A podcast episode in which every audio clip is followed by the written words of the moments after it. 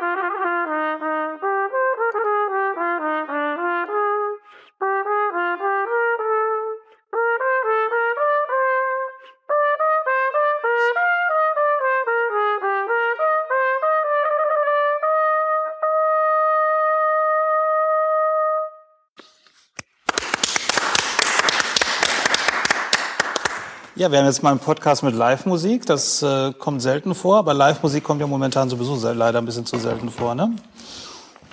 Vielen Dank, Felix, ja. dass wir das erleben durften. Bitte, endlich Publikum, was klatscht. ja. Da genau. haben wir jetzt über ein Jahr darauf gewartet, dass wir mal wieder ins Konzert gehen durften. Ja, ja. Und dann herzlichen Dank. Genau. Ja, gerne. Sag mal, Angelika, wer bist du eigentlich, um mal die Vorstellung überzuleiten? Ich bin Angelika Fleischer, ich bin Sprecherin im Kreisverband Bündnis 90 Die Grünen in Herford. Und ich bin auch Fraktionsvorsitzende in der Kreistagsfraktion Kreis Herford für die Grünen und bin schon lange dabei, aber ich habe auch schon diverse Wahlkämpfe miterlebt und interessiere mich auf jeden Fall für die Fachpolitik im Kreis. Mhm. Und deshalb bin ich jetzt ganz gespannt, wie unser Gespräch heute ausgehen wird. Also der Kreis Herford hat wie viel mit äh, Einwohnerinnen und Einwohner? 200, knapp über 50.000. 250.000. Ja, zwischen 200 und 50.000. genau, da bist über. du im Kreistag mit genau. sieben anderen Personen von den Grünen und äh, da sind noch ein paar sachkundige Bürgerinnen und Bürger dabei. Ja, Genau. Es gibt eine genau. rot-grüne Mehrheit und äh, die ist ja auch aktiv dabei. Mhm. Genau, und äh, der eben gerade gespielt hat und äh, uns eingeladen hat, um ihm mal zu lauschen, um mit ihm zu sprechen, das ist Felix Hirn. Hallo Felix. Hi, grüß euch. Ja, Wer bist hab, du so? Ja, ich bin, ich habe sozusagen zwei Leben parallel im Moment. Ähm, beziehungsweise drei. Also ich bin einerseits äh, Musiker bei der Nordwestdeutschen Philharmonie. Also ich habe, ich spiele Trompete, wie ihr gerade gehört habt. Und ähm, allerdings weniger in letzter Zeit wegen Corona. Ähm, dann bin ich zurzeit Homeschooling-Lehrer zu Hause. Das ist wirklich schrecklich. Also ich, es geht wirklich an die Substanz langsam. Und ähm, weswegen ich auch hier bin, aber ist, dass ich mich auch engagiere bei den Grünen seit ein paar Jahren. Und ich bin auch sachkundiger Bürger im Schul- und Kulturausschuss im Kreis und äh, Kulturausschussmitglied in Enger, mhm. wo ich auch wohne. Was haben wir gerade gehört?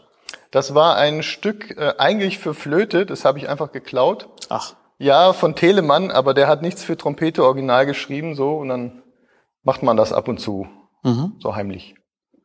Genau, also du bist spielst hauptberuflich Musik. Genau. Was sich viele Leute erträumen.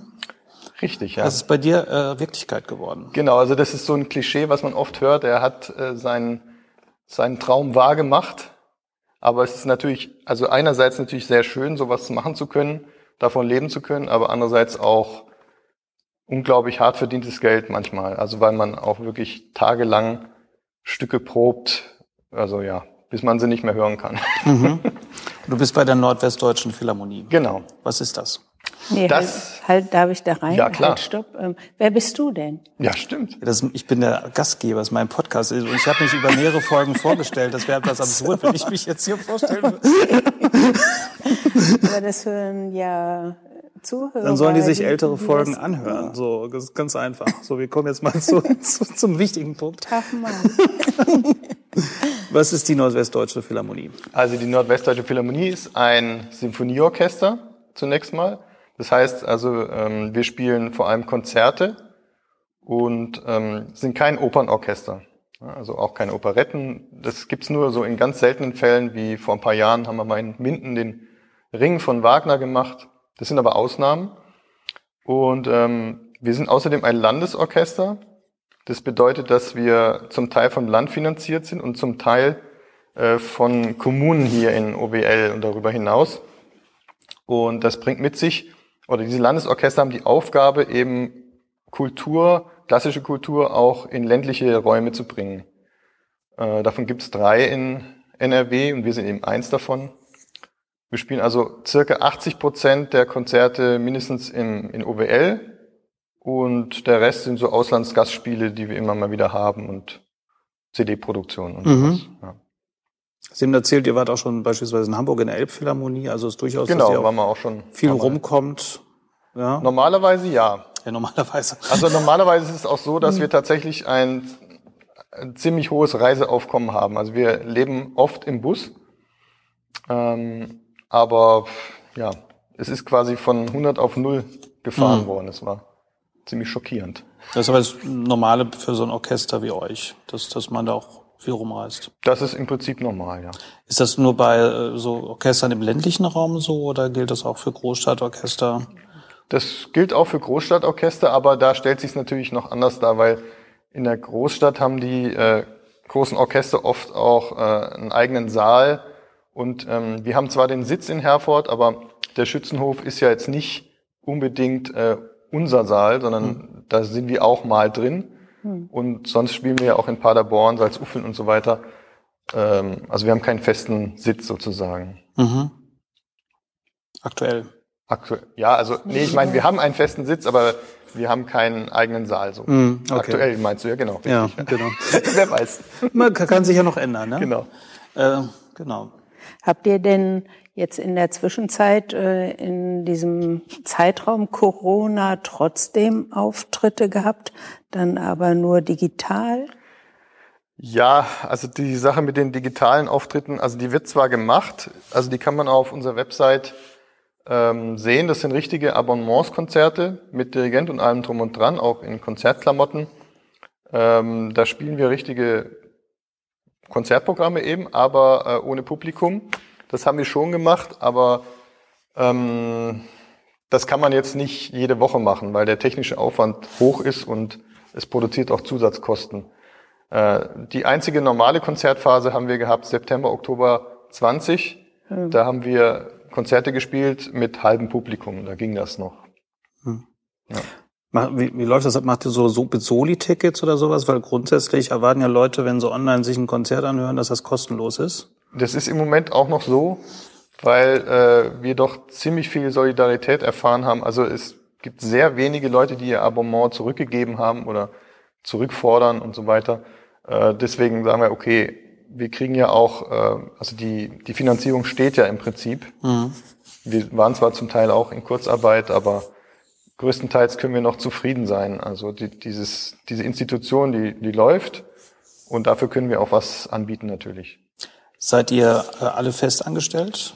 Oder gibt es auch die meistens, Freie dabei, ja, die mal so praktisch für ein Engagement reinkommen?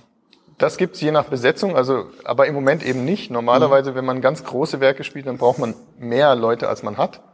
Aber äh, das gibt's jetzt zurzeit nicht. Äh, wir haben zwar ein paar Zeitverträge besetzt durch Leute, die eben äh, vorher in Rente gingen, dann mussten natürlich die Stellen nachbesetzt werden durch Zeitverträge erstmal. Was ein bisschen blöd ist, die, ähm, die Praktikantenstellen, die, ähm, die werden in vielen Orchestern Deutschlands werden die jetzt halt pausiert während Corona. Mhm. Bei uns war das nicht so weil es da eine andere, ähm, ein anderes System gibt mit, der, mit dem Orchesterzentrum der, äh, Dortmund. Aber für, gerade für die Leute in Ausbildung ist es eine ganz blöde Situation. Ja, du hast eben gesagt, das ging praktisch auf Null. Ja. Ähm, was heißt das so? Das heißt ja erstmal, ihr, ihr könnt nicht arbeiten. Ja. Also eigentlich Leute, die vielleicht einige, die sind ja fest angestellt, die haben dann halt ein bisschen mehr Freizeit. Aber äh, was heißt denn das wirklich für euch? Also erstmal der Moment, wo das dann, man hat ja, man hat's ja schon geahnt, da ist irgendwas. Mhm. Und wir waren wirklich mitten in der Probenphase. Die letzten Proben sind gelaufen mit unserem ehemaligen Chefdirigenten Yves Abel für eine Italien-Tournee, die dann eine Woche darauf hätte laufen sollen nach Mailand. Und das war ja, also das war ja wirklich kriminell dann, diese Situation. Und dann hieß es, na, das können wir auf keinen Fall machen. So, nach der Probe ist Schluss, ihr geht jetzt nach Hause. Mhm. Das ist erstmal ein Schock gewesen natürlich für alle, aber mhm. ähm, man kann natürlich, also man kann gar nicht aus seiner Haut, weil man ist darauf getrimmt, einfach jeden Tag das Instrument zu üben. Weil man wusste auch nie, und man weiß jetzt noch nicht so genau, wie geht's eigentlich nächste Woche weiter? Dürfen wir spielen oder dürfen wir nicht spielen? Wer darf alles spielen? Das heißt, jeder muss äh, äh auf Abruf bereit sein. Das heißt, auch jeder muss stundenlang jeden Tag üben. Das war bei mir auch nicht anders. Es geht einfach nicht anders. Ja, sonst äh, kommt man aus dem Training raus. Das ist ja wie bei anderen Sachen. Ja, dann trifft man keinen Ton mehr und das ist dann blöd, weil dann hören immer gleich viele Leute, dass man nicht trifft. Dann könnt ihr genauso gut ich singen, genau. Ja. Wir haben ja vorhin gehört, dass du ordentlich geübt hast. Ja, ja, ja noch treffe ich, genau. Aber wir haben ja letztes Jahr alle gedacht, das äh, geht ja wahrscheinlich jetzt im, ist erstmal eine Weile und dann geht schnell wieder rum, aber das war jetzt ja ein Jahr. Ja, genau. Und ähm, wie viele äh, Auftritte beziehungsweise Produktion hattet ihr überhaupt insgesamt in dieser Zeit? Kannst du das ungefähr einschätzen? Ja, das waren, also wie gesagt, im September, Oktober fast normales Aufkommen. Da waren es wahrscheinlich so 30 Konzerte. Also normalerweise sind im Jahr 130, kann man sagen, mhm. insgesamt. Und ähm, das ist davon übrig geblieben, ja. Ja. Mehr war es nicht. wahrscheinlich das jedes Konzert was Besonderes dann, ne? Ja, aber es ist eine ganz blöde Situation. Man ja. geht dann mit Maske bis zum Notenständer, muss aufpassen, dass man keinem zu nahe kommt. Also, und das ist ja gerade der Witz beim Musikmachen, dass man sich näher kommt, auch mhm. nicht nur über die Musik, sondern, also man muss ja einfach auch miteinander musizieren, damit das Ergebnis passt. Und wenn man dann so steif auf der Bühne sitzt, das, mhm. äh, weiß ich nicht, da springt, glaube ich, der Funke nicht so über. Ist so ein Orchester ein atmender Orga Organismus?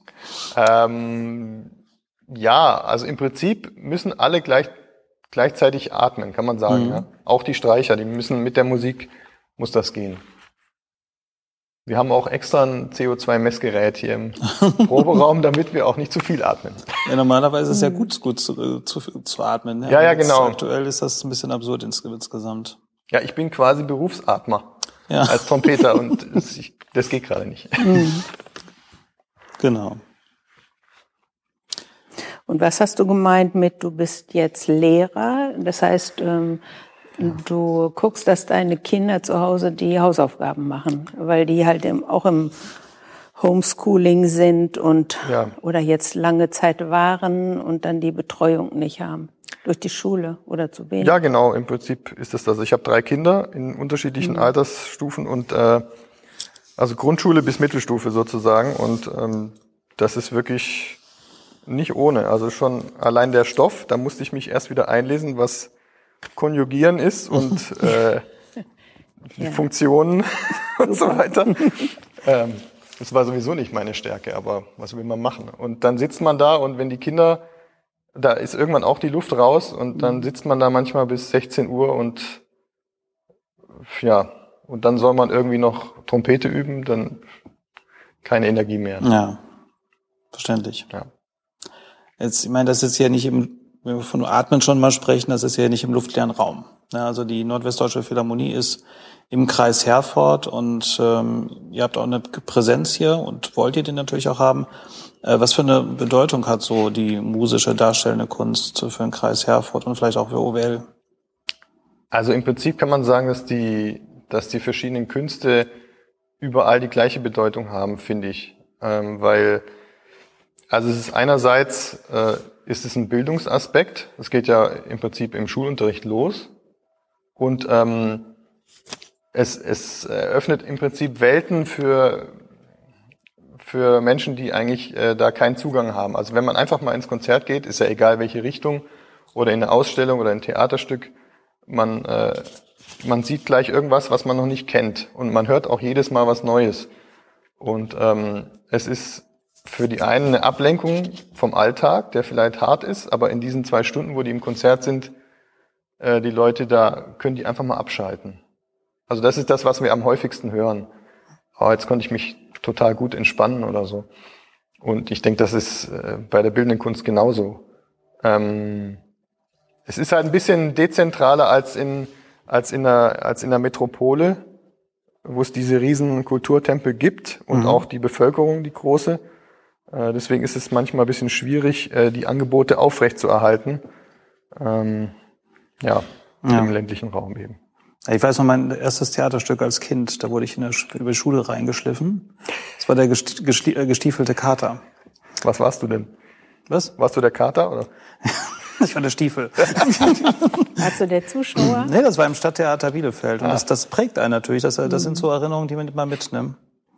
Ich bin früher auch immer zu Premierenfeiern gegangen. Das äh, Theater war ganz in der Nähe, wo ich gewohnt habe.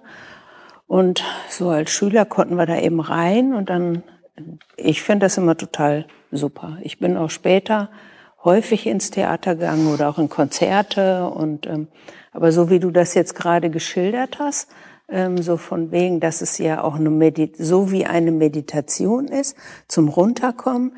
Du ähm, denkst nicht an den Alltag, denkst nicht an den Stress, den du vielleicht gehabt hast, sondern du konzentrierst dich total auf das Geschehen auf der Bühne, ähm, guckst die einzelnen Leute, wie die miteinander spielen. Mich hat das immer begeistert. Hm. Ja, so mache ich das selber auch, wenn ich in anderen Konzerten bin. Hm. Also ich finde das wahnsinnig toll, diese Atmosphäre mitzukriegen einfach. Ja. ja. Aber du meintest, es gibt hier nicht so die großen Musentempel wie in größeren Naja, also für die Größe der, der Stadt Herford natürlich schon. Also das Martha-Museum und äh, ja, das schon. NWD, ich meine, das sind schon Sachen und es gibt ja hier auch eine Kirchenmusikhochschule noch. Ähm, das sind schon Sachen, die nicht jede äh, Stadt hat in der Größe, aber äh, man kann jetzt nicht sagen, ach komm, heute gehen wir mal in die Philharmonie, morgen in die Oper und so weiter. Mhm. Das, das gibt's natürlich nicht. Da, da sind eher dann ähm, Highlights und Ereignisse dazwischen. So ein bisschen. Abgesehen ja. natürlich vom Museum, wo man immer rein kann. Klar, genau. ja, ja. Normalerweise. Ja, genau. Ähm, was meinst du, wie, wie, wie ist die Kulturlandschaft in der Ecke? Wie verändert sie, hat die sich durch die Lockdowns und die Pandemie verändert? Ähm, ja, im Moment natürlich vor allem durch die praktische Umsetzung äh, oder die nicht, die nicht mögliche praktische Umsetzung Natürlich kann man jetzt einfach weniger anbieten und die Leute können einfach nicht mal abschalten. Also diese, dieses Ventil ist nicht gegeben. Und äh, man hat ja gesehen in Italien oder auch in, in Deutschland, äh, das Erste, was die Leute machen, ist singen. Mhm. Und das Zweite ist in die Natur. Ja, und also von dem her, deswegen mag ich das auch so gerne. Es ist beides eine Landschaft, eine Kulturlandschaft und äh, Naturlandschaft. Und mhm. das ist irgendwie beides wichtig für die Menschen, aber im Moment nicht möglich zu machen oder nicht richtig zu erleben, zumindest die kulturelle Seite. Ähm, was jetzt die Institution angeht, äh, kann man das noch nicht absehen, wie die Corona-Pandemie sich auswirken wird. Im Moment ist noch alles im grünen Bereich, glaube ich, aber ähm, das geht jetzt nur um die Institution. Also es gibt natürlich auch freiberufliche ja, genau. Künstler und die stehen wirklich, wirklich schlecht da. Äh, weil viele, viele Hilfsprogramme äh, haben nicht gezogen für die, ne? Wenn da äh, die Betriebskosten zählen, aber der Lebensunterhalt nicht. Und dabei trotzdem Berufsverbot, das ist schon hart. Und es gibt 10 bis 20 Prozent der freiberuflichen Musiker in Deutschland haben schon aufgegeben oder umgesattelt. Mhm. Und das wird man merken auf jeden Fall. Ja. Es war ja auch immer, ich habe ja mit Pascal Greben mal gesprochen aus Bielefeld, diese bildende Künstlerin. Und da geht es auch irgendwie darum, sich von Stipendium zu Stipendium, von Hilfstopf zu Hilfstopf hin und her genau. zu hangeln. Ja. Ganz viel Bürokratie und man wird ja nicht Künstlerin, um ganz viel Bürokratie zu bewältigen, ja. sondern um auszustellen, um, um Performances zu machen. Es geht wahrscheinlich Le Leuten, die ähm, bei dir in, in Kolleginnen und Kollegen sind, ähnlich. Die müssen jetzt Alternativen gucken. Und ähm, da habe ich auch ein bisschen die Befürchtung, dass da ganz viel wegbricht, weil ähm, so diese Idee, so einen äh, selbstständigen Grundgehalt für die Pandemie, also was auf jeden Fall das Lebensunterhalt sichert, bereitzustellen, das wäre, glaube ich, eine ganz gute Investition gewesen in der Zeit. Ne? Wo ich ja. auch denke, was sich verändert, ähm, das sind die Zuschauerinnen und Zuschauer, also die ähm, das ja eigentlich dann genießen. Und es war doch so, dass die Kinos wieder öffnen konnten und dann haben sich die Kinobetreiber, also ne, mit ähm, weniger Publikum und dann haben sich die Kinobetreiber äh, gewundert, dass nicht viele Leute ins Kino gegangen sind. Mhm. Das heißt, ähm, so, man hat sich jetzt einen anderen Lebensstil angewöhnt und ich befürchte, dass dieses Interesse dann für Kultur und für Museen, Musik, ähm, dass das ein bisschen nachlässt, weil man das gar nicht mehr gewöhnt ist, zwischendurch mal ins Kino vielleicht noch, aber ins Museum zu gehen oder mal ins Konzert. Vielleicht das kommt ja so eine Grundangst ich. dazu.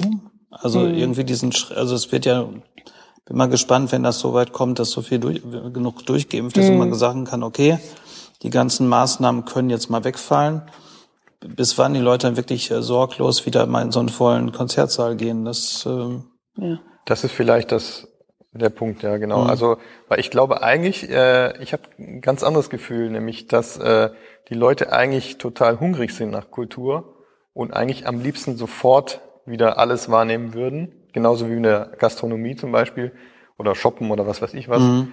Ähm, aber das aus dem Grund nicht tun, weil das eben noch unsicher ist von der Ansteckungsgefahr. Ja. So nehme ich das wahr zumindest. Und, und da ist dann die Frage, wie lange hält das danach noch an? Genau. Das, und das ist noch nicht absehbar. Ne? Ja. ja. Aber schauen wir mal. Ähm, und äh, du hast eben schon die ähm, Hochschule für Kirchenmusik ähm, angesprochen. Mhm. Also die Frage der Ausbildung bei uns im Kreis äh, für Musik. Ja, das ist auf jeden Fall ähm, auch überdurchschnittlich vielfältig, würde ich sagen, weil es gibt natürlich ähm, die Musikschule, wie es in, in vielen Kommunen der Fall ist. Äh, es gibt natürlich auch Musikunterricht in den Schulen, übrigens viel zu wenig, wie ich finde, oder wie viele finden. Aber äh, es gibt auch eine Hochschule für Kirchenmusik. Das ist ein landeskirchliches Institut, also nicht staatlich oder so, mhm. aber in Herford und, und das schon seit über 40 Jahren und sehr, sehr erfolgreich. Und ich finde das wirklich, das ist wie ein, wie ein Juwel, äh, das man hegen und pflegen muss und halten muss auch, meiner Meinung nach. Mhm. Jetzt ähm, denkt man sich, also dieser Name hat man, hat man erstmal den Eindruck, okay, da geht es jetzt nur um Kirche und um eine religiöse Geschichte, aber da geht es ja um das Ausbilden von musischen ähm, Fähigkeiten. Genau. Also die, die Ausbildung an der Kirchenmusikhochschule Herford ist extrem vielseitig und ähm, super anspruchsvoll. Also die, die lernen natürlich vor allem Orgelspiel mhm. und Gesang und Klavier und so weiter, was man eben in den Kirchengemeinden auch äh, gut brauchen kann in der täglichen Arbeit. Ähm, aber die haben auch Unterricht in Streichinstrumenten, Blasinstrumenten, Chorleitung und alles Mögliche. Ähm, und das ist wirklich eine renommierte Hochschule und die Ausbildung wirklich, die, die befähigt wirklich zum, ja, also zu, zu großen Stellen dann auch. Und man, man sieht das deutschlandweit sind immer wieder Kantoren, äh, die sagen, ja, ich habe in Herford studiert und mhm. da kennt man das einfach auch. Und die arbeiten ja auch während der Ausbildung äh, schon im, in den Kirchen und im Kreis Herford mit. Also ja, genau. Ja, also die sind im Prinzip über, über den ganzen Kreis verteilt, kann man sagen. Ich, ich habe jetzt keine Zahlen, keine genauen, aber die, die spielen Orgel in den kleinen Gemeinden, die sich keine äh, Kirchenmusikstelle leisten können, für ein paar Stunden natürlich nur. Auch viele Studenten sind auch in mehreren Gemeinden unterwegs. Dann die äh, Laienchöre oder die Kirchenchöre eben werden auch von Studenten geleitet. Äh, Posaunenchöre, also da ist wirklich eine ganz starke Vernetzung von mhm. den Studenten, den Dozenten und äh, der Laienmusik sozusagen. Mhm. Und die Laienmusik würde in der Form nicht funktionieren, wenn es diese Studierenden nicht gäbe. Das ist natürlich spekulativ. Mhm. Also es gibt ja eine aktuelle Diskussion, äh, wie man das dann auffangen könnte, falls ja, falls die Hochschule nicht mehr da wäre. Ähm, ich halte das für utopisch, dass das, dass das klappt und äh, es wäre bestimmt, es wäre bestimmt schwierig, diese, diese große Zahl an Laienmusik aufrechtzuerhalten und auch wirklich schade für die, für die einzelnen Kirchengemeinden, weil es ja auch wirklich ähm, ein richtiger Standortfaktor ist, wenn man jetzt als Familie meinetwegen ins Land, aufs Land zieht und sagt, ja, was ist hier los? Ah, eine Kirchengemeinde mit, mit Chor und Posaunenchor, das ist ja schön lebendig, da bleibe ich. Oder man sagt, man kommt irgendwo hin und, und sieht, oh, puh, hier ist irgendwie eine leere Kirche und das war's. Hm. Also die Diskussion ist ja, weil schon zur Debatte stand, dass äh, diese Hochschule umzieht. Genau. Hm. Ja, die soll irgendwie angedockt werden an ein Institut in Bochum äh, was schön für Bochum ist vielleicht und blöd ja. für Herford. Also es gibt immer natürlich Pro und Contra. Ich, ich, ich kann nicht, ich habe keinen Einblick in die Ausbildung, äh, wie sie sich ändern würde, äh, wenn das jetzt in Bochum stattfinden würde. Aber für den Kreis Herford wäre es zunächst mal wirklich, wirklich blöd. Ja, also da kann man zumindest eine Prognose sagen, bei uns jetzt dann ja. blöd aussehen. Ne? Genau. Die Hochschule heißt ja Kirchliche Hochschule Witten nee, Herford und Witten. Inzwischen, das heißt, ja, genau. ähm, die ist sowieso schon an zwei Standorten, ist aber thematisch ganz aufgeteilt. Das heißt, ähm, Popularmusik ist mehr in Witten und äh, klassische Kirchenmusik ist dann mehr hier in Herford. Und was heißt das? Wird dann in der Standort Witten abgebaut, der Standort Herford wird abgebaut und wo, zu welcher Uni oder Hochschule soll das dann kommen in Bochum? Ja, es ist alles noch im Fluss, zumindest offiziell. Also äh, ich habe so verstanden, dass ähm, der Standort Witten und der Standort Herford aufgegeben werden zugunsten ähm, eines neuen Standorts in Bochum. Da ist ein großes, ähm, ich glaube, theologisches Institut und daran soll die Kirchenmusik sozusagen angedockt werden mit einem eigenen Gebäude. Aber die Standorte Witten und Herford sollen beide dort zusammengefasst werden. Aber es gäbe natürlich theoretisch auch die Möglichkeit, natürlich sehen, dass die Herforder so äh, oder befürworten, dass, dass die Wittener einfach zu uns nach Herford kommen. Äh, weil natürlich der traditionelle Sitz der Kirchenmusikausbildung ist eher Herford. Aber, weil es hier gegründet wurde. Genau, aber mhm. natürlich sind die beiden Partner quasi gleichberechtigt und gibt es natürlich unterschiedliche Interessen. Mhm. Ich habe auf der Homepage nachgelesen äh, und war dann schon sehr beeindruckt davon, dass man sich die ganze Zeit immer weiterentwickelt hat. Ne, da ist mal ein Anbau ähm, oder es ist äh, mal eine andere Richtung und dann irgendwann hat man sich dazu entschlossen, den Bachelor- und den Masterstudiengang möglich zu machen. Also das ist eigentlich ganz viel gemacht worden und deshalb fände ich das total schade hier für die Region wenn das wegbrechen würde. Und wie du ja schon erklärt hast, dass diese Ausbildung eben auch so einen hohen praktischen Anteil hat, dass die praktisch sofort ein Bein an die Erde kriegen und ähm, sich auch einen Namen machen können oder sich bekannt machen können. Das hat man an vielen Unis gar nicht. Ne? Dann ist es rein theoretisch.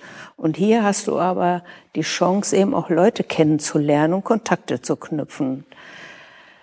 Also ich hätte den Eindruck, für unsere Region würde wirklich was wegbrechen. Ne? So eine Attraktivität des Kreises würde, er würde leiden darunter. Und das kann ich einfach nicht gutheißen. Ja, vor allem, ich habe auch ein bisschen Eindruck, die Vielfalt in der Praxis, die dann möglich ist mit den kleinen Städten und den unterschiedlichen Kirchengemeinden. Also da haben die vielleicht auch einen etwas anderen Einblick, wie äh, so in dem Bereich äh, Kirche auch aussehen kann. Ja, es ist natürlich äh, für beide Seiten gut. Ne? Die, die Laienmusiker oder auch die Kirchengemeinde an sich profitiert von dem Know-how der Studenten äh, und die Studenten können sich einfach in den Beruf einfinden. Mhm. Und ähm, ja, das ist, also es ist eben nicht nur so, dass ein kleines Institut aus Herford verschwindet, sondern äh, es fehlt ein ganzer musikalischer Bereich, gerade im Laienbereich, äh, für alle Kirchengemeinden in in, äh, im Kreis Herford. Mhm. Das ist schon ein Verlust. Ja. Wäre ein Verlust. Du sagst es im Fluss? Ja, da gab es neulich mal ein, äh, es sollte entschieden werden, ob es nach Bochum geht oder nicht, und äh, das wurde vertagt. Ähm, ich glaube, die Begründung war, dass aufgrund der Corona-Krise, dass äh, die finanzielle Belastung äh, noch unklar werden würde mit dem Anbau und der Umzug und es kostet natürlich auch alles Geld ich, ich habe da keinen Einblick, was da jetzt wirklich der Grund ist. Mir kommt es vor, als ob das nicht der Grund ist, weil das äh, im Prinzip schon vorher berechnet war, was, was so ein Umzug kostet. Und es war ja auch klar, wie viel Kirchensteuer sind da und so weiter und so fort. Also, aber man darf jetzt gespannt sein, wie es wie es weitergeht. Ich hoffe, dass wir noch im Rennen sind im Kreis. Ja, das hoffen wir auch, ne? Ja, genau, auf jeden Fall. Genau, ich hoffe, du wirst uns darüber informieren, wenn du was hörst, oder? Ja, ich krieg's ja nur am Rand mit. Ich bin ja kein Kirchenmusiker, ja. aber ja. natürlich irgendwie ja. auch verwoben in dem ganzen Geflecht. Ah, da müssen wir noch mal ein paar andere Quellen anzapfen, die dann vielleicht ein bisschen zuverlässiger sind. genau. Aber zumindest hoffen wir, dass äh, gerade, äh, also gerade meinst, im Amateurbereich äh, großer Verlust. Äh, von daher ist das natürlich auch unser, unser aller Interesse, dass das da weitergeht. Wie sieht das eigentlich mit Leuten, die äh, gerade im kirchlichen Bereich Amateurmusik machen und möglicherweise eine Ausbildung machen, um professionell das zu machen? Kommt das häufig vor? Ist das? Ähm, du meinst, dass man erst äh, Amateurmusiker ist und dann? Ja, in jungen Jahren, dass man sagt, okay, ich, ich singe im Kirchenchor und es läuft gut oder ja. ich spiele dann Instrument. Äh, landen dann häufig Leute bei euch dann, äh, die dann auch beruflich das machen können? Also das ist der normale Werdegang. Also ich habe zum Beispiel mit sieben Jahren angefangen und äh, Irgendwann kriegt man dann mit, oh, es gibt Orchester, es gibt nicht nur Blaskapellen und äh, Posaunenchor, es gibt auch professionelle Orchester, was machen die denn? Und dann geht man in Konzerte und wenn man dann so geflasht ist von, von so einem Apparat, dann äh, sagt man irgendwann, yo, das ist es. Und bei mir war das so mit 14, 15, habe ich gesagt, so, ich werde Trompeter. Mhm. Und dann arbeitet man darauf hin. Dann spielt man Wettbewerbe und nimmt Unterricht, äh, bereitet sich auf Prüfungen vor und so weiter. Und ähm, dann landet man an der Hochschule, studiert das Ganze und dann geht das, das, das Studium geht vielleicht vier, fünf Jahre und in dieser Zeit muss sich alles quasi bis zum Ende entwickelt haben, dass man eben dann reif ist für, bei uns ist das ein Probespiel, also man spielt vor dem ganzen Orchester vor. Gott, ja. Ja, ist schön. äh, ja, und ähm, bei den Kirchenmusikern ist es dann so, die fahren dann eben zu so eine Kirchengemeinde, stellen sich vor, gibt ein Gespräch, sie spielen Orgel vor, sagen, was ihr Plan ist für die Gemeinde und so weiter. So läuft das eben. Mhm. Genau, also möglicherweise, wenn das wegfällt, äh, könnte das für einige Leute auch bedeuten, dass das gar nicht die Idee kommt und äh, vielleicht gar nicht dieser Prozess stattfinden kann. Hier im Kreis Herford, ja gut, es ist die Frage, ja sicher, klar, man braucht schon Inspiration, auch mhm. äh, wenn man das wirklich machen will dann muss man auch einen Bezug dafür kriegen, äh, dazu kriegen und das geht nur, wenn man es live erleben kann. Mhm. Also hier die Kirchenmusikhochschule, die gibt natürlich auch viele Konzerte im Rahmen der westfälischen Kantorei. Also es ist ein, ein großer äh, Chor der aus Studenten und Laien besteht äh, und Dozenten. Und die Konzerte brechen natürlich weg, die äh, Abschlusskonzerte der Prüfungen brechen weg.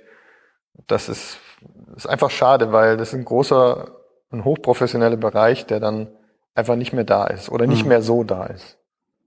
Ja, das wäre schade. Das wäre blöd. Ja. Aber vielleicht können wir ein bisschen positiver enden. ähm, sind wir anderthalb Jahre in, in der Zukunft. Deutschland ist immunisiert. Entweder über, wie Herr Drosten sagt, entweder über Impfung oder Infektionen. Aber Hauptsache, wir sind immunisiert. Ne? Äh, und das, die Situation normalisiert sich wieder so ein bisschen. Und ihr könnt wieder normal spielen. Und ähm, ähm, was sind so deine Ausblicke, deine Hoffnungen, wie, da, wie sich das, die Szene so im Kreis Herford entwickeln könnte? Ja, das ist eine gefährliche Vorstellung, weil man hat natürlich eine unglaubliche Hoffnung, dass es wieder so wird. Mhm. Und damit die nicht enttäuscht wird, äh, versagt man sich solche Hoffnungen am besten. Ja. Also ich persönlich jetzt. Äh, aber natürlich bin ich auch positiv eingestellt und ähm, deswegen würde ich sagen, wir holen auch ganz viele Konzerte nach. Also wir spielen noch mehr als zuvor. Ähm, die Kirchenmusikhochschule ist natürlich noch da. Wir spielen mit denen zusammen schöne Konzerte. Alle Menschen wollen wieder ins Konzert, in Ausstellungen, in die Stadt, alles erleben. Mhm. Äh, ja, es wird natürlich nicht so sein wie vorher, aber anders gut. Ja. Ja, vielleicht merken Leute erst, was sie vermissen. Und äh, ich also ich freue mich auf jeden Fall auf alles, was ich nach der Pandemie nachholen kann. Und da ja. können wir sicher auch ein paar Ich hätte Konzerte ein paar Ideen dazu. für dich. genau. Aber Live-Musik hat ja eine besondere Magie, ne, Angelika? Du lernst ein Instrument, Mike, glaube ich. Ich bin ähm, bin, ich habe eben schon gesagt, es gibt äh, in anderen Zusammenhängen äh, für mich Singverbot. Ich weiß jetzt nicht, ob das bei Klavieren oder sowas, wenn ich da drauf losgelassen würde, dann ob ich da musikalischeres Gehör habe. Aber ich, ich genieße durchaus Live-Musik, weil mhm. ähm, es hat eine eigene Magie. Wir freuen uns auf jeden Fall noch ein Stück live zu hören. Oh, da bin ich jetzt gar nicht drauf vorbereitet. Ach so, ich dachte, wir machen zum Schluss noch ein Lied. Ja, kann ich machen. Kannst du noch einen raushauen? Ja, lass mal gucken, was ich noch da habe.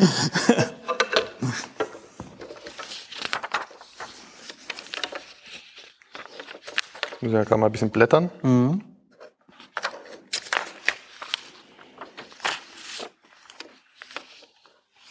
Und was ist das?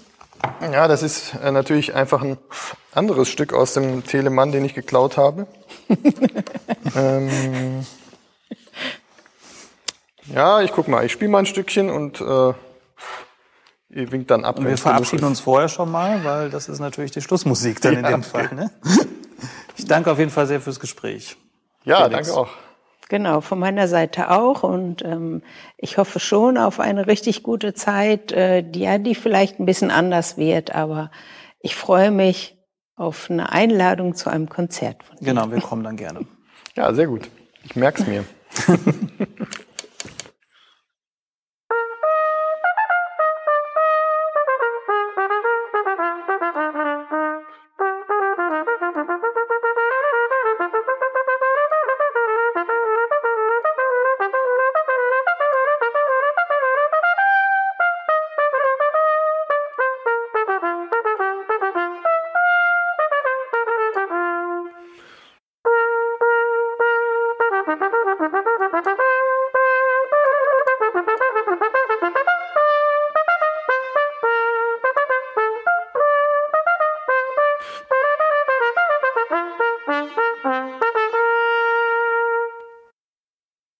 Ja, herzlich willkommen zurück äh, zum Bundespodcast. Äh, ich sitze jetzt mit dem Mike und mache den News-Ticker, so könnte man es, glaube ich, sagen. Wir haben gerade noch ein bisschen Musik auf die Ohren bekommen.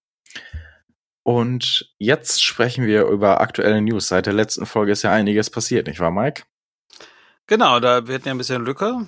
Also, wenn wir uns in der letzten Folge war, wenn wir uns richtig erinnern, äh, war kurz vor der, äh, also war ja gerade das Kanzler-Duell innerhalb der Union gewissermaßen und hat sich abgezeichnet, dass bei uns auch einige News zum Thema Kanzlerschaft kommen würden. Und in der Zwischenzeit ist da echt viel passiert.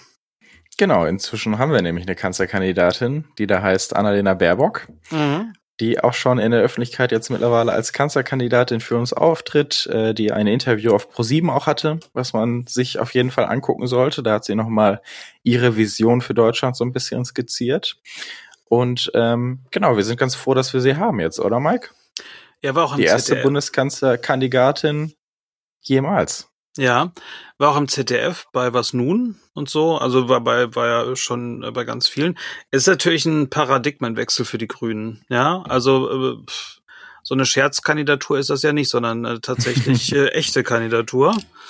Und das wird auch, denke ich mal, so wahrgenommen. Ähm, also man kann über Umfragen denken, was man will, aber erstmal sieht das ja schon aus wie eine gute Bestätigung.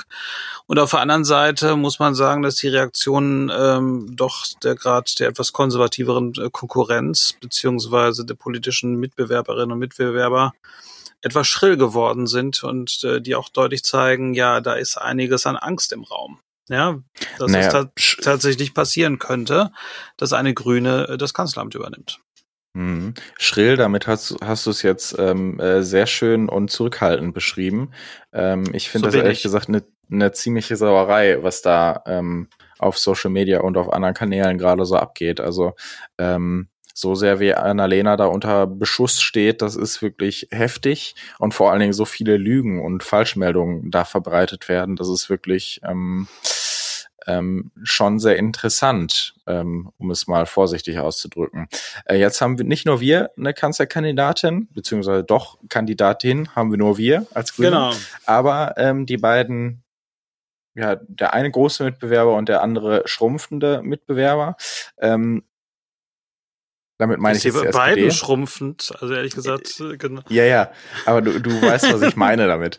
Ähm, haben jetzt beide einen Kanzlerkandidaten. Ähm, die SPD hat jetzt auch ihren offiziell verkündet mit Olaf Scholz als Spitzenkandidaten.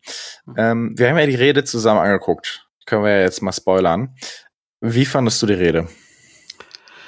Es ähm, sag mal so, ähm, Olaf Scholz ist jetzt nicht so ähm, der mitreißendste Redner, würde ich mal sagen. Ähm, inhaltlich waren einigen Punkten, wo ich sagen würde, ja, das äh, gute Punkte dabei. Allerdings auch äh, vieles ein bisschen ähm, ins traditionell äh, sozialdemokratische, bisschen strukturkonservative reingehend. Ähm, also ich muss ganz ehrlich sagen, ach, vieles kann ich mich auch nicht erinnern. Äh, wie gesagt, es war nicht so mitreißend, so dass ich sage, wow, die Rede muss ich noch mal gucken. Mhm. Aber immerhin hat die SPD noch einen Kanzlerkandidaten. Genau. Das Wie fandst ja du sie denn? schön. Wie fandst du denn die Rede? Ähm, hm. ähm, sie kam mir länger vor, als sie am Ende war, glaube ich. Ähm, aber wie du schon sagst, äh, Olaf Scholz ist jetzt nicht unbedingt dafür bekannt, ähm, die riesigen Reden zu schwingen. Ähm, aber inhaltlich ähm, ähm war das solide, war in Ordnung. Ähm, ich glaube, da war die SPD auch schon mal schlechter inhaltlich aufgestellt, das kann man schon so sagen. Ich finde es sehr interessant, dass sie Respekt ähm, für Arbeit und für Menschen so in den Mittelpunkt stellen des Wahlkampfes. Das wird nochmal sehr, sehr interessant. Ich glaube, das ist ein richtiger, wichtiger Faktor in der aktuellen Zeit. Ähm, wobei ich auch sagen muss, wenn das ähm, ähm die, die einzige Aussage im Wahlkampf dann ist ähm, Respekt, dann Respekt in Anführungsstrichen, im negativen Sinne. Aber ähm, das glaube ich nicht. Ich glaube, die SPD hat sich schon versucht, auch inhaltlich aufzustellen. Aber jetzt wollen wir nicht so viel über unsere Konkurrenz sprechen, sondern sprechen wir lieber unter, über uns. Denn aufgrund der Anfeindungen, die Annalena so erlebt hat in den, oder auch aufgrund der Anfeindungen, die sie erlebt hat, hat sie gesagt, ähm, when they go low, we go high. Mhm. Und wir Grüne haben uns eine Selbstverpflichtung zum fairen Wahlkampf gegeben. Was findest du denn davon, Mike? Ich glaube, der Hintergrund ist nicht so der, dass, dass man sich da äh, ein bisschen unfair behandelt fühlt, sondern der, dass, dass wir uns auch Sorgen darüber machen, wie sieht das denn mit unserer Demokratie und der Akzeptanz der Demokratie aus, wenn es darum geht, äh, sich gegenseitig immer nur schlecht zu machen und ähm, sozusagen unter die Gürtellinie zu schießen.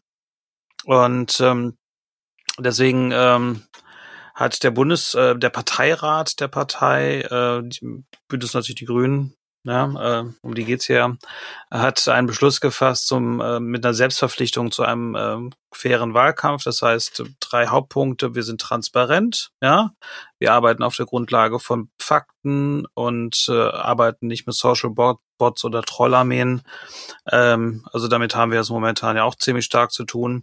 Mhm. Ähm, manch einer möchte sagen, dass das vielleicht strategischer Nachteil ist, wenn man sozusagen auf ähm, einige Instrumente verzichtet, die die anderen nutzen werden und immer noch nutzen. Aber man, man muss äh, an dem Punkt, glaube ich, mit einem Beispiel vorangehen und sagen, hier geht es um einen Ideenwettbewerb. Die Demokratie lebt von, von einem demokratischen Streit. Der kann auch manchmal bisschen, bisschen ähm, ja, handfester werden. Hart in der Sache. Ja, aber ähm, gewisse Regeln sollten nicht überschritten werden. Und was äh, gerade ja bei Annalena Baerbock sehr stark läuft, das ist das Verbreiten von Fake News. Mhm. Äh, interessanterweise auch äh, Dinge, die sehr sehr persönliche gehen, wie die Frage, was äh, ja, wie kann denn eine Mutter äh, und gerade noch eine Mutter mit kleinen Kindern äh, irgendwie äh, Bundeskanzlerin werden? Ja, auf Deutsch, ja. wie kann kann die es wagen zu arbeiten? Ja, und ja. dann auch außer Haus zu sein ähm, dann Fake News zum Thema Bildungsabschluss und so weiter und so fort. Da kam ja ganz viel zusammen. Und äh, wenn, wenn das jetzt alle so machen und man sich nur gegenseitig runtermacht und nicht die eigenen Ideen in den Vordergrund stellt, äh, dann schadet das unserer Demokratie. Man muss natürlich dazu sagen, dass äh, man hat das ja bei Twitter und äh, Facebook ganz gut gesehen, gerade von CDU und CSU vor allem, mhm dass da sehr äh, seltsam geschossen wird. Ähm, äh, die können natürlich gerade nicht mit eigenen Ideen glänzen, glänzen, weil sie noch keinen Entwurf zum Bundestagswahlprogramm haben. Da ist noch nichts. Die sind blank. Ja. Und äh, und ähm, mein, wir haben einen Programmentwurf und viele, äh, also einige tausend Änderungsanträge. Über 3000. Ähm, ja, und ähm, das ist natürlich auch ein spannender Prozess, jetzt wieder raus ein gutes Programm entsteht. Aber zumindest äh, haben wir schon vor einer Weile was vorgelegt, und zwar bevor die Kanzlerkandidatin bekannt gegeben wurde, wie sich das natürlich gehört. Also erst kommen mal die ja. Inhalte. Ne? Ja, vor allen Dingen finde ich interessant, dass äh, äh, vor allen Dingen CSUler, wie du es gerade schon gesagt hast, äh, jetzt scheinbar alle 3000 Änderungs Änderungsanträge sich durchsuchen und gucken, was kann man denn für den Wahlkampf verwenden und was kann man möglichst populistisch auflegen. Ähm, also, wenn die gerade nichts Besseres zu tun haben, dann Brust Mahlzeit. Ähm, dann weiß ich nicht, ob das so das Richtige für unser Land ist, wenn die weiter regieren. Aber nun gut. Genau, ja. Aber ich meine, äh, interessanterweise an anderen Punkten, wo es durch Änderungsanträge Verbesserungen gibt im Programm, ähm, da nehmen sie natürlich das dann die Ursprungsversion, die vielleicht mhm. nicht so ideal ist. Äh, aber am Ende, das Programm, was am Ende beschlossen ist, ist das, was gilt. Ja, und äh, ja. Aber wie gesagt, ich, äh, ich hoffe noch auf einen fairen Wahlkampf und auf einen guten mhm. Ideenwettbewerb. Und diese Selbstverpflichtung gilt natürlich auch für alle Menschen, die äh, mit grüner Flagge kandidieren. Ja. Und entsprechend äh, gehen wir dann auch vor. Natürlich, wie gesagt, ähm, hart in der Sache und manchmal auch ein bisschen deutlicher im Ton. Ja. Ja, dann gab es noch ein Urteil vom Verfassungsgericht, lieber Mike, zum Thema Klimaschutz mhm. und zu den Klimazielen der Großen Koalition. Möchtest du dazu was sagen? Ja, das war, ist ein interessantes Urteil, weil nämlich äh, die Freiheitsrechte zukünftiger Generationen ähm, praktisch geschützt werden und man anerkennt, dass das auch die Politik von heute sich Gedanken darüber machen muss, äh, welche Freiheitsrechten haben denn Leute, die in 20, 10, 20 Jahren auf dieser Welt existieren, ähm, unter diesen äh, Bedingungen des geänderten Klima. Also es ähm, Teile der der Klagen, äh, beispielsweise einen ökologischen äh, Ansprech auf, auf Anspruch auf eine ökologische Lebensgrundlage oder so, wie das hieß, äh, wurde nicht stattgegeben. Also es, es gibt keinen äh, kein Anspruch, dass man sagt, es geht hier um Leben und Tod, aber mhm. es äh, zumindest es geht äh, um die Freiheitsrechte von Menschen, und das ist ja ein Thema, was momentan auch diskutiert wird. Also beispielsweise, wenn man über ähm, ähm, Flugverkehr spricht. Ja? Also wir wissen, ja. Luftverkehr äh, ist nicht wegzudenken in der globalisierten Welt und mittel- und langfristig muss der klimaneutral sein durch eine veränderte Technologie. Aber das wird eine Weile dauern und wir müssen, mhm. bis, bis wir das schon ha haben, dann auch schon klimaneutral sein. Und das heißt, dass, dass man äh, die ähm, also das Kerosin entsprechend besteuert, sozusagen, dass auch die ökologischen äh, Folgekosten damit reinkommen. Und ähm, also wenn man sich das genau anguckt, heißt das für die meisten Flüge, dass die gar nicht mal groß teurer werden. Aber möglicherweise rechnen sich dann billig Bomberflüge und, und Kurzstreckenflüge weniger, als es heute der Fall ist. Hm. Daraus hat man jetzt natürlich eine Verbotsdebatte gemacht. Ja, aber da stellt sich natürlich die Frage, warum sollten Leute heute die äh, sind die Freiheitsrechte von Menschen, die heute leben, für 29 Euro nach Mallorca, nach Malle zu fliegen, wie man so schön sagt, ähm, mehr wert als äh, die Freiheitsrechte zukünftige Generationen, die unter einer ganz anderen Druck stehen. Also wo gar nicht um eine Entscheidungsfrage geht, ob man irgendwie klimaneutral lebt, sondern wo die Situation ist, dass wenn der äh, äh, Meeresspiegel steigt, wenn die, äh, wenn das Klima immer dramatischer wird, dass man überhaupt äh, Schwierigkeiten hat, überhaupt sowas wie zivilisatorisches Leben aufrechtzuerhalten und, mhm. und die Bürgerinnenrechte, die wir jetzt haben, äh, zu genießen. Und das ist ein äh, gutes Urteil. Äh, es wird auch äh, weitgehend ein Klagerecht eingeräumt für Menschen, die in Bangladesch leben. Also das Bundesverfassungsgericht sagt, ja, wir haben auch eine Verantwortung bei dieser globalen Frage dass Leute aus dem Ausland, die äh, ganz dramatischere Klimafolge Probleme haben als wir, äh, sagen können, wir klagen jetzt mal. Und mhm. ähm, das ist ein gutes Urteil. Ja, man kann echt sagen, ein zukunftsweisendes und auch ein echt epochales äh, Urteil. Also ja. ähm, ich bin gespannt, welches, ähm, ähm, welche Politik daraus jetzt erwächst. Das wird ja jetzt nochmal die spannende Frage sein und welche Ziele und welche Maßgaben in der Politik, äh, was, was die Klimakrise angeht, ähm, daraus jetzt erwachsen. Äh, aber es ist auf jeden Fall schon mal gerichtlich ein, ein sehr, sehr starker Schritt jetzt gegangen mit diesem mhm. Urteil. Mhm. Und ähm, ja, jetzt gibt dir mal einen kleinen nächsten, Tipp. Äh, die äh, Politik, die daraus erwächst, hat auch damit zu tun, wie der Bundestag das nächste, demnächst aussehen wird. Nein. Das, ja, doch. Du bist so ein politisch denkender Mensch. ja, unglaublich, ne? Um dich jetzt nicht äh, in den Klee zu loben. Ähm, heißt das nicht ein, über den Klee? Ja, es kann auch sein, dass es über den Klee heißt, ja. Mhm. Um dich zumindest nicht zu viel zu loben, damit mhm. du eben solche Sprüche nicht so oft machst. ähm, gehen wir zum nächsten Thema über. Und zwar ähm, gab es wieder sehr, sehr krasse antisemitische Ausschreitungen mhm. in der letzten Woche. Ähm, ich bin froh, dass dass meine oder dass unsere Partei sich dazu sehr, sehr klar geäußert hat. Ähm, wir waren unter anderem auch als Partei hier in Bochum mit ähm, bei einem Aufruf dabei, der klar gemacht hat, dass Antisemitismus in jeglicher Form nicht geht und nicht tolerierbar ist in einer, äh, in unserer Gesellschaft. Ähm, wie hast du diese Ausschreitung, diese antisemitischen Ausschreitungen erlebt? Gerade in, in ähm, Gelsenkirchen beispielsweise vor, einer vor der Synagoge, wo wirklich unsägliche und unglaubliche Sachen geschrien wurden. Ähm, genau. wie, wie hast du das erlebt? Genau, also Dinge, die wir auch nicht wiederholen werden. Mhm. Ähm, also Anlass dafür ist ja der äh, Konflikt in Israel und äh, die Angriffe der Hamas und ähm, und die Verteilung Israels. Ähm, und das ist ja ganz gerne mal ein Anlass, dass Leute dann in Deutschland äh, in die antisemitische Mottenkiste greifen. Ähm, also grundsätzlich, also es wird ja gern behauptet, man kann die israelische Regierung nicht kritisieren. Selbstverständlich, also es wird keine Regierung auf dieser Welt so viel kritisiert wie die israelische und das ist auch immer legitim mhm. und vollkommen okay. Bloß was da, ähm, es gibt ja einen Unterschied, ähm, ob als man deswegen das der Begriff Israel-Kritik, der ist ja ein existenter Begriff. Es gibt keinen, es gibt keinen Begriff, der Dänemark-Kritik heißt mhm. oder oder Frankreich-Kritik oder so, auch wenn man da mal die Regierung äh, kritisiert.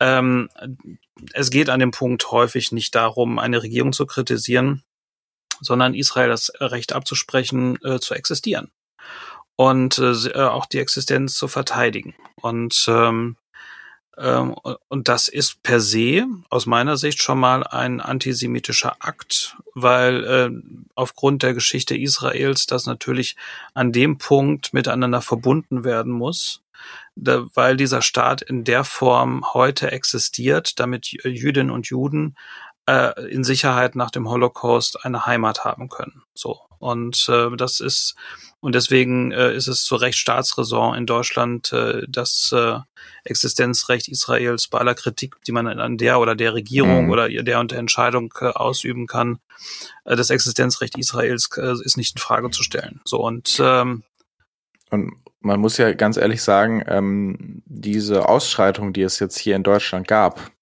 ähm, die gingen gegen Jüdinnen und Juden in Deutschland. Genau, darauf wollte ja? ich jetzt hinaus. Und und das ist etwas, ähm, ähm, was man da nicht mehr unter Israel-Kritik oder sonstigen Dingen abschreiben kann, sondern das ist ganz klar antisemitisch und ähm, das ist auch nicht tolerierbar. Also da kann man auch sich auch nicht ausreden mit mit dem Nahostkonflikt, der da gerade herrscht, sondern ähm, das ist ganz klarer Antisemitismus ähm, gegen Bürgerinnen und Bürger Deutschlands und da muss der Rechtsstaat auch sehr, sehr klar einschreiten, meiner Meinung ja, nach. Ja, Synagogen sind keine israelischen Botschaften. Mhm. Man geht nicht vor eine Synagoge, um gegen äh, Israel oder israelische Politik zu demonstrieren. Ja. Und die Dinge, die da ausgerufen wurden, die waren zutiefst antisemitisch. Und ähm, zutiefst menschenfeindlich auch. Menschenfeindlich und äh, bedrohlich, ganz klar bedrohlich für, für viele Menschen. Ähm, so, und ähm, das ist ähm, eine Diskussion, die wir führen müssen. Weil mhm. ähm, ist auch eine andere Diskussion. Ich äh, hatte heute Ausschusssitzung, als äh, ich bin ja Vorsitzender des Integration- und Gleichstellungsausschusses. Und äh, da wurde das Thema Antisemitismus aufgebracht. Mhm.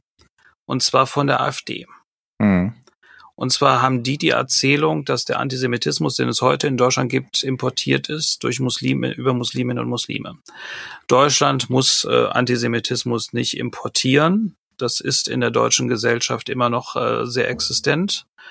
Ähm, und viele haben Angst, mit der Kippe rumzulaufen. Und natürlich muss man auch, und das müssen Musliminnen und Muslime selbst tun, dass sie darüber diskutieren, wie ist in ihrer Community Antisemitismus verbreitet aber äh, wenn man es darauf beschränkt und darauf sozusagen eine antimuslimische Erzählung baut, äh, dann äh, hilft man den Jüdinnen und Juden definitiv nicht, sondern ähm, man schafft neue äh, Ausgrenzungen und äh, muss ganz klar, unabhängig davon, von wem es kommt, wir müssen ganz klare Kante gegen Antisemitismus ähm, zeigen, aber wir sollten uns auch nicht eine Lebenslüge aufbauen und, und behaupten, dass äh, innerhalb der deutschen äh, Gesellschaft äh, Antisemitismus nicht mehr existent wäre, wenn es Musliminnen und Muslime nicht gäbe. Weil das ist äh, genauso ein Schwachsinn wie äh, alles andere.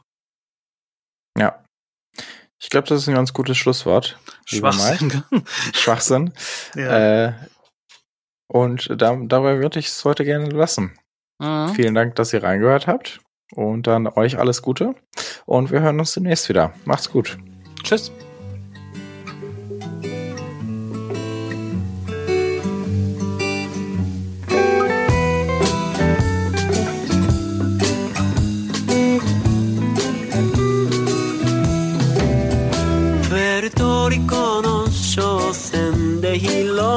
金のかんざしを片手に 2000ドルで売り飛ばされた女王のもとに走る。そんな俺の横で眠るのは妹の親友ロッサリー。